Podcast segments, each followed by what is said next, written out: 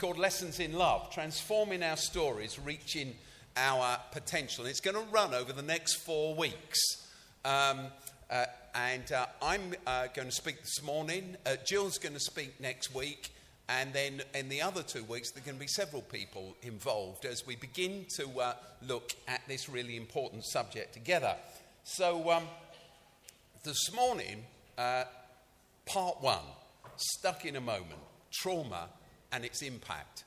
What we're going to be talking about over these next four weeks is how a community, a church, can become trauma resilient for us all, each one of us, so we can thrive.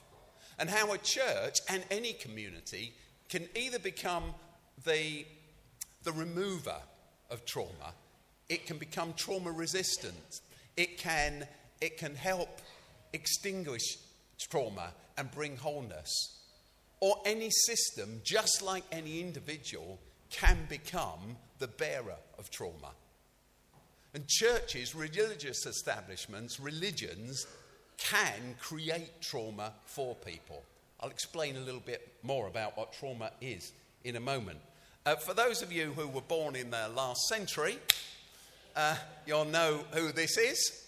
It's my, uh, Michael Hutchence, who was the lead singer of INXS. And um, this quote here, stuck in a moment, some of you would have recognized that as, as a, as a U2 song title from an album they released in the year 2000, Stuck in a Moment. It's a brilliant song. And it's all about Michael. Because in 1999, Michael committed suicide. He committed suicide in a hotel. And what Bono, uh, you, these words, the lyrics to this song, stuck in a moment, are worth reading. Is a brilliant understanding of what happened to his friend, Michael Hutchence. He got stuck in a moment. And the lyrics simply say, You're stuck in a moment and you can't get out of it. We'll return to that theme uh, through this morning and through these next four weeks. Now, speaking of trauma, I keep flicking backwards and forwards. This, this uh, series is called Lessons in Love. And some of you who are even older will remember this. Um, it's a video series that I made in the late 1980s called Lessons in Love, and it was seven lessons that they used in schools. And uh, hands up, anybody who's ever watched had been unfortunate enough to have to endure this stuff. Yeah, yeah, exactly. There you go. In fact, it's a great link with trauma, isn't it? If you. if you had to listen to uh, my teen, uh, lessons for teens on sex and relationship, uh, congratulations on still being here. Thank you very much. Uh, my own children, Daniel put his, uh, and Emily put their hands up. In their school, they used to play these out, but uh, my kids, Abigail tells me, used to get special di- dispensation so they didn't have to go into the lesson uh, if I was if I was giving it, which is fantastic, isn't it? I suppose that's the upside. Um, skip a lesson. Um, so, here are two quotes. Um, there are very few monsters who warrant the fear that we have for them. And in the words of Jesus, the truth will set you free. There are very few monsters in life that warrant the fear that we have for them. But the tragedy is that so many of us live under whole layers of fear. In one sense, we all do. We're all, all traumatized to one degree or another We can be traumatized by a conversation with our boss. We can be traumatized. We can be traumatized. Oh, it just got a lot louder around here. Um, am I ringing? Is it echoing with you or just me? Right, just me back here. All right. Uh, I'll carry on with the echo then. We can be traumatized by the sound of our own voice. we can be traumatized by a relationship. We can tr- be traumatized by a sermon. Many of you would have heard me say before be careful who you allow to pray for you and advise you spiritually. Because in that moment where you open yourself up to another person, great good can come, but great harm can come as well. We can be traumatized by an individual, we can be traumatized by an event, we can be traumatized by an upbringing, we can be traumatized by a system. Oasis runs, as you know, um, great many schools 52 schools. There's a trauma inducing way of greeting a student. There's a trauma inducing way of saying to them, Do your tie up, stand in line, be quiet. There's a trauma inducing way of creating silence in an assembly. And there's a trauma releasing way. When you walk to the young person and you know darn well something of their story, or perhaps you don't know their story, but you say, Can I help you do your tie up? There's a silence that's an easy silence in an assembly hall. I only feature schools because I know them pretty well. And there's a silence which is a cold silence, which is born out of fear. There's a way of a teacher entering a classroom which is trauma releasing, unpacking. And there's a look on their face that's trauma inducing for the right child or the wrong child in the wrong circumstances with the wrong start to that day or the wrong history at home. So many of us get buried in trauma, and the trouble is that it impacts the way that we then run our lives. The decisions that we make, the attitudes we have, the way we behave in a relationship. So many of us have been hurt by relationships and want to begin new ones, but the very way in which we enter into the new one is a surefire way of building barriers between us and others. Because we all import our past into our present and into our future. I've talked about relationships, I've talked about schools. I'm not really talking about those things, they're just examples. In um, the First World War, uh, a term was uh, invented. It's called shell shock. You've heard of shell shock. And what it meant was, uh, then there were only men on the front lines. What it meant was, a man would desert the front line and be found and caught and court martialed and often treated for shell shock because people understood that shell shock looked like panic, that shell shock looked like flight instead of fight, that shell shock looked like an inability to be able to reason, that shell shock, like, shell shock looked like an inability to be able to sleep or walk in a straight line, even sometimes, or hold a conversation. That shell shock robbed you of your ability sometimes just to stand still. And many soldiers who deserted were then treated for shell shock because all those symptoms were seen. And then they were shot for desertion.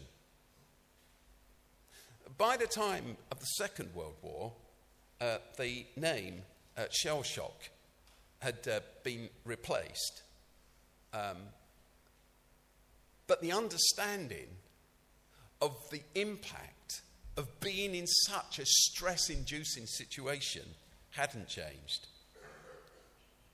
Let me tell you the story from the First World War of Frederick Arnold. He was 26 years old. He ran away in France.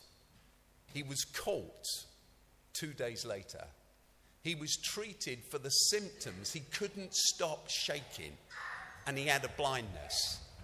They treated him. Hello, how are you doing? Look at that. there you go. Um, we like to put these things on for you, you know. Do you? um, he was treated for two weeks in the field hospital. And when he'd stopped shaking and was able to stand still, they took him outside, tied him to a pole, and shot him dead. Leopold Desley was 25. Stephen Folds was 21. 306, 306 soldiers were shot in that way. It wasn't actually until 2006, almost 100 years later, that the British government gave a formal posthumous pardon to all 306 British and Commonwealth uh, soldiers that were executed by firing squad for diver, uh, desertion and cowardice in the, in the First World War. So we've changed the way that we think about all of this now. But the truth is, I put it to you, we've not changed. So here are some members of the British Armed Forces, happy and smiling. But here is a quote to think about from John Harrison, from the RA, an RAF chaplain who uh, was a former army nursing officer. The country was at war for 12 years in Afghanistan and Iraq. So we were at war in Afghanistan and Iraq. The country was at war for 12 years, and a lot of long term mental health problems manifest themselves long after veterans, ex military, have left the service. The problem is a ticking time bomb. The problem is a ticking time bomb. Why? Because huge numbers of the homeless people on the streets of our city, this is shot taken this Christmas, are ex military. We celebrate people that we say are brave and will fight for our freedom or will defend our freedom. But when years later they sit on the street looking like that, we call them vagrants. And you'll pass them, some of you, in the tube stations and the tunnels in central London and shop doorways on your way home.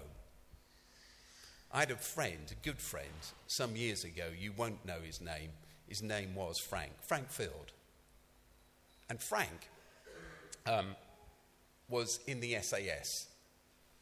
And Frank was the SAS, SAS leader who um, led the um, assault on the Iranian embassy, which had been held hostage. Do you remember the, the, the story? The Iranian embassy in London had been uh, taken over by a terrorist group, and in the end, the SAS swung down off the top of the building and on ropes swung through uh, the, the uh, windows to save everyone. Frank was the leader of that. And in the years following, he became a good friend of mine. And he left the SAS at the age of 40. He grew up in uh, Newcastle, went into the army at the, age 17, uh, at the age of 17, left at 40. He couldn't cope. I used to sit with him and he'd ask me to just look through his budget with him, married with three kids. And we'd often meet and we'd talk like that. He was a Christian. And he committed suicide. And being in the SAS, he encoded his computer, and it took the SAS a long while to crack the code. And he talked about why he committed suicide because he just could not cope with life not being in the SAS. And one of the things he said in his, on his computer that he wanted me to take his funeral at the SAS headquarters. So I went and I spoke at his funeral to all the SAS and army leaders. And I talked to them about trauma. It was in the 1970s, after um, uh, as um, Vietnam unfolded, that the term post traumatic stress disorder, the thing we call PTSD, first came to be used. And now we talk about post trauma and post traumatic stress disorder all of the time. I should say, as I talk about these things, and we're going to talk about these things over the next four, four weeks, and us as individuals and us as a community, I should say that I'm deeply aware, of course, that many of you work in this area in one way or the other. But all of you who do work in this area will share one core understanding. We are on the very cusp of beginning to understand how trauma works. Every expert in this field knows they have no expertise, and everyone who contends to have expertise isn't an expert. Because our understanding of the human brain, the human mind, neuroscience, brain science, how the brain is structured, how it's impacted by our childhood experiences and the relationships we enjoy or endure, every one of us is learning. In fact, um, there's a fantastic book written by one of the field leaders in this whole, whole, whole thing. He's called uh, Vessel, uh, Bessel van der Kolk, and he's written a book called The Body Keeps the Score. And if you should read it, uh, it's, it's, hard reading, it's not an easy um, kind of you know, bedtime book. But um, if, you, if you read it, he, he's, uh, he works out of Boston um, which is really on the forefront and the cutting edge of all our understanding of this, uh, this, this area at the moment. Um, he, he, in his book, in the last chapter, he says, effectively, by the time this book is published, it will be out of date because we're learning more about the brain every single day. It's the expanding understanding. So, if you work in education, um, you don't get through a day now without somebody talking about is this practice trauma informed or not? And everybody talks about therapeutically trauma informed practices. It can all be rather confusing. What it actually means when you take all the jargon out is this there's a way of smiling at a young person that helps them feel at peace in their skin, whatever they've come from. And there's a way of looking at them that increases the stress. There's a trauma informed and reducing way of walking into a classroom, and there's a trauma increasing way of walking into the classroom, etc., etc. And all of this applies to all of us. Because the truth is, we have no idea where somebody else is and what their experience is. What we do know, returning to these soldiers, is simply this facts. When a country chooses to go to war, as we did in Afghanistan and Iraq, I'm not arguing the rights and wrongs of that, and I'm not trying to make a political statement about it. My job is just to tell you the facts. More people will die as a result of that war when they have come back into the country than die in the war. Every time. Every single time. Why is that? Because ex military personnel will kill themselves because they cannot cope with life and the nightmares that they are locked into. I'll return to that in a minute. In America, more people are killed through um, returning ex military than in any other country in the world. And that, of course, is because of the lax gun laws. So you take someone who's deeply traumatized by what they've seen in some jungle or desert or town somewhere and you put them in a situation where they have no friendship and they're isolated and they don't know how to build themselves out of their trauma, and you make guns readily available at Walmart, and you have a recipe for disaster. But still, to here, the truth is more military personnel will die having been on the fields and now being back in country than will die on the battlefield. More, many more, will find it impossible to have a lifelong loving relationship. Their relationships will be destroyed by the nightmare that they can't get out of, they're living in. Around 50% of ex military personnel in our country will become and do become addicts of some sort. substance abuse, drug addicts, alcoholics, or sex addicts looking for something that they just can't find in themselves. Over Christmas, uh, Cornelia and I, well, not after Christmas actually, for the new year, as I think I was saying to some of those of you were a few weeks ago, Cornelia and I went to America. And we went to see a friend of mine called Tony Campolo. But before doing that, or ours called Tony and Peggy, his wife, but before doing that, we went to see Cornelia's brother, um, who lives in Boston. And uh, each morning, um, I wake up um, dead early because you know you're five hours ahead of the States.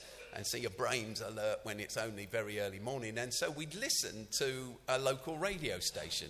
Uh, we don't know what it was, but it kind of played a mix of music and kind of commentary on life. So in, in that part of the states, East Coast, so it, it was good. Uh, it was interesting to listen to, and um, there was a whole piece one morning. In fact, it was on January the second.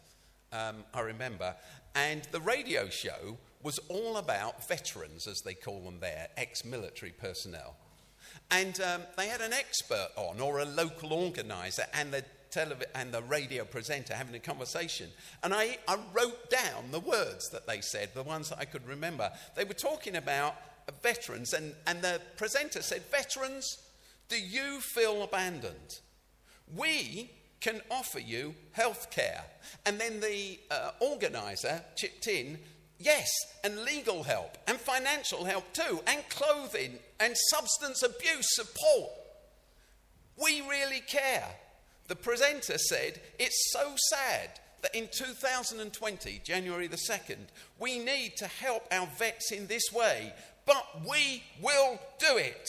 You're not alone, you're not forgotten. And the event organizer then said, Yes, we have a whole day from 10 to 4 when you can come to our centre it's called our Stand Up event, and we will provide all of this help for you. So put it in your diary now. It's on Thursday, June the 4th. How many of those people would be dead by then? How many relationships ripped apart? June the 4th. It may as, they may as well have announced that it will be taking place on the surface of the moon. I was talking to um, a doctor who works in this field um, all of the time. It's his, he's a specialist, consultant. And he'd given, um, he'd given somebody um, some drugs to deal with the trauma that they were living in because they'd been in military service and they couldn't get out of the nightmare. They'd seen some of their friends die. In fact, their little company had been ambushed in Iraq and he was the only one to survive. Everybody else was killed. And he just couldn't sleep. He lived in this nightmare forever going round. He never, ever got a night's sleep. The nightmares wouldn't go away. And so the consultant prescribed for him some really strong, powerful uh, drugs to help him sleep. And then the, con- uh, the consultant I was talking to saw him three weeks later, um, or some weeks later, for another consultation. And the doctor said to this guy, Are the drugs working? Are you sleeping better? And the man broke down in front of him, crying. And he said, I don't take the drugs. Why don't you take the drugs? said the doctor. And the man simply said this I don't take the drugs because I need to have my nightmares, because I need to understand and be a living memorial to my dead friends. If I take the drugs, I forget them and I sleep. I cannot forget them, so I cannot take the drugs. I have to remember their sacrifice. That is trauma. That's extreme trauma. For every soldier traumatized in war, it's estimated that 30 children will be abused at home eventually. They will then be traumatized. more women have been killed in the States by returning partners than men were killed in either Afghanistan or Iraq. More partners of returning soldiers. So, though we honour our ex military, when they end up on the tube line um, or a shop window or doorway looking like that, we ask questions about, because he's, got, he's been to a food bank. I don't think it was ours. He's been to a food bank, he's got Tesco's bag there. Uh, uh, Merry Christmas, Tesco's bag. We say, huh, I still think these people are scroungers. They're not scroungers, they're locked in trauma. So, what is trauma? Trauma is simply this it's a fancy term for the ongoing threat that you might feel. It's the nightmare that you're living in. It's the moment that you're stuck in that you can't get out of. In truth, there is no such thing as post traumatic stress disorder. Because if it's post traumatic, it is no more. Do you see? Anything that I've got over, I'm not in. I'm not stuck in that moment. Post traumatic stress disorder is real traumatic right now disorder. You are stuck in the moment. It's one of those terms that we've invented since the 70s and 80s and has become popular, but tells us a lie about the real situation. You're stuck in it. And you could be stuck in that moment. Some of you, my friends here, I know through our conversations, you're stuck in a moment that's been induced by something you've suffered domestically, or you've suffered in terms of a preacher who's preached at you and put you down for all sorts of reasons. You're stuck in that moment. It's the nightmare that we end up feeling trapped in. And what that means is that we end up feeling not fully alive. It creates a kind of sense of uncomfortableness and sometimes a sense of alienation. And I know as I talk, some of you will think I'm talking to you, but I'm not talking to you. I'm talking about a common experience of humanity. Trauma is about the nightmare of being o- overwhelmed, you know, frozen in that moment that we've talked about, just like Bono's song.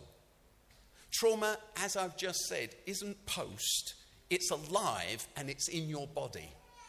It stops you sitting like that. Let's do an exper- experiment. I'd like you all, I'd like you all just to slouch over and let yourself go, right? Let slouch over, right, right, and and right, slouch, real slouch, right? Now, what you got to do when you're like that, you're supposed to you, you try to feel really optimistic about 2020. Go on, slouch over like that and try to feel optimistic. How's it going? Not very well. Right. Now, I don't know who, um, who's, who, who, when you think about people that you really despise, you know, in public life or whatever, do you know who that might be? What I'd like you to do now is sit up with your chest out and stretch this muscle here in your neck and chin up and now really try to hate that person. Go on, go like that and really try to hate them while you're sitting up. You can't. In actual fact, there's a huge connection between the way we hold ourselves. The way we hold ourselves tells the story of who we are. Hence, that book I told you about, The Body Keeps the Score. Our bodies keep the score of what's happened to us psychologically. We are connected whole people. And the way, that's why things like mindfulness are so important. That's why yoga which so many of you do, but I do not. Um, but it's, that's why it's so important. That's why exercise is so important. Because it's not like that we're looking after that physical bit of our lives and the spiritual bit is somewhere else. The spiritual and the emotional are connected to the physical. We are whole people.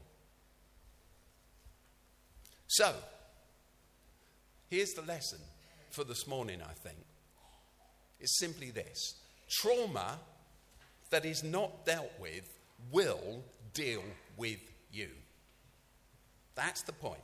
Trauma that is not dealt with will deal with you. If you tuck away into the back of your mind those things that you find it so hard to confront, the way you've been treated, the way you've been let down, the stuff that's happened to you in your life, if you put it in the back of your mind, it will fester. Trauma that is not dealt with will deal with you. And it increases the problems that you'll encounter physically, in terms of your sleep, in terms of your overall health, in terms of your mental health, in terms of your emotions, it increases the risk in your life. To deal with our past and our trauma, our struggles, is really important as we move forward. Violent behavior and depression, higher rates of disease, lower wages, actually, um, employment that we can't rely on. All of these have a huge impact on us as individuals if we don't get past our struggles, our trauma. And they have a huge impact on our whole economy as well. So I don't know where you are, I can only speak for myself. Trauma, by the way, is sometimes from a person that the, the nightmare you've endured is sometimes from a system, as I've said. Trauma is in, also induced by being the powerful. Things that you have done in the past, where you have been the power broker and have ab- abused another. But to hide that away is just as trauma inducing as everything else. Trauma means this it can mean that you end up, we end up, I'm not pointing at you, that we end up hating and rejecting people who are kind to us. Have you experienced that? S- someone you're kind to and they despise you, they hate you, they reject you all of the time. They create a gap between you and them. It's uncomfortable. Because when a person's traumatized, they can end up rejecting the very people that love them. Trauma can mean that we get to love people or situations that are bad for us. We get addicted, drawn in, we can't let go. So, the very people that we should be looking to, we alienate ourselves from, but we get drawn back into that relationship, that situation that's traumatizing us all the time. Trauma can be, uh, can mean that we get numbed to things that are pleasurable. And we just, that's why we don't feel fully alive. We're stuck. We can't find the pleasure in things because we can't get out of that moment. We're numbed. Trauma can mean that we come to hate ourselves. We can't love ourselves. And so we self harm in all sorts of ways that we choose to start with and then choose us and we can't get out of. Trauma can mean that we're sexually attracted to those who hurt us. And we can't get away from falling for those that we know will hurt us. We're drawn to what destroys us. So we seek liberation, all of us in life. There's none of us that's not scarred in some way or the other, but for some of us, these things are deeper and more pressing. It's said that time heal, heals, isn't it? That, of course, is a lie. Time doesn't heal. Trauma that is not dealt with will deal with you. It will continue to deal with you through your life. Here is a great poem. I'm sure it's the whole poem. It's called Outwitted. He drew a circle. It was written in the, 18, in the early uh, 1900s. He drew a circle that shut me out. Heretic, rebel, a thing to flout. But love and I had the wit to win. we drew a circle and took him in. That was part of the inspiration for the O of Oasis, because God's love is inclusive. A better, I'm sure uh, Edwin wouldn't mind this, he wrote it. A better way of saying it for us is they drew a circle that shut us out heretics, rebels, things to flout. But love and us, we had the wit to win. We drew a circle and took them in. That has to be what this church is. It's wonderful that we're here on a Sunday morning because Sunday mornings give us an opportunity to worship together, together being the operative word to drink coffee together, to talk together, to laugh together, to cry together, to wrap arms around one another, to set up coffee mornings and evenings and drinks in pubs and Bible studies and running groups and, you know, poetry groups and walking groups and working on a food bank and, or whatever we might to do because together we find our way forward in relationships that we can trust. That is what this series over the next four weeks is going to all be about. And next week, we're going to be looking at community and the role that community plays in making us whole. When is the time we need community most? At the very moment we don't think we need it. When is the time that you most, I know, most need to belong? At the very moment I think, oh, I can't do this. I've learned through the years the hard lesson that I need you, and without you, I perhaps can survive, but I'll never thrive. So we go back and end with uh, where we started, with those, um, with the First World War, shell shock. Nobody understood it as trauma then, so they just shot them. The problem is that metaphorically, we carry on shooting people who are struggling. So, this week and through this series, the goal is to help us understand that we don't need to shoot ourselves. Don't shoot yourself. And help us to work to a place where we're not constantly shooting one another with our words, our tongues, putting each other down but we support one another. That's what this series is going to be about. Here are some words that I'd like you to, I'll read through to you, and then we're going to listen uh, to someone sing them. Holy, holy, dove descend, soft and slowly, when I'm near the end, when I can't cope. Holy, holy, God, defend Shield me, show me when I need a friend. Slowly, slowly, violence ends. Love reign o'er me when I need a friend. We're going to list, listen to Chris Martin and Coldplay sing those words to us. And I'd like you to reflect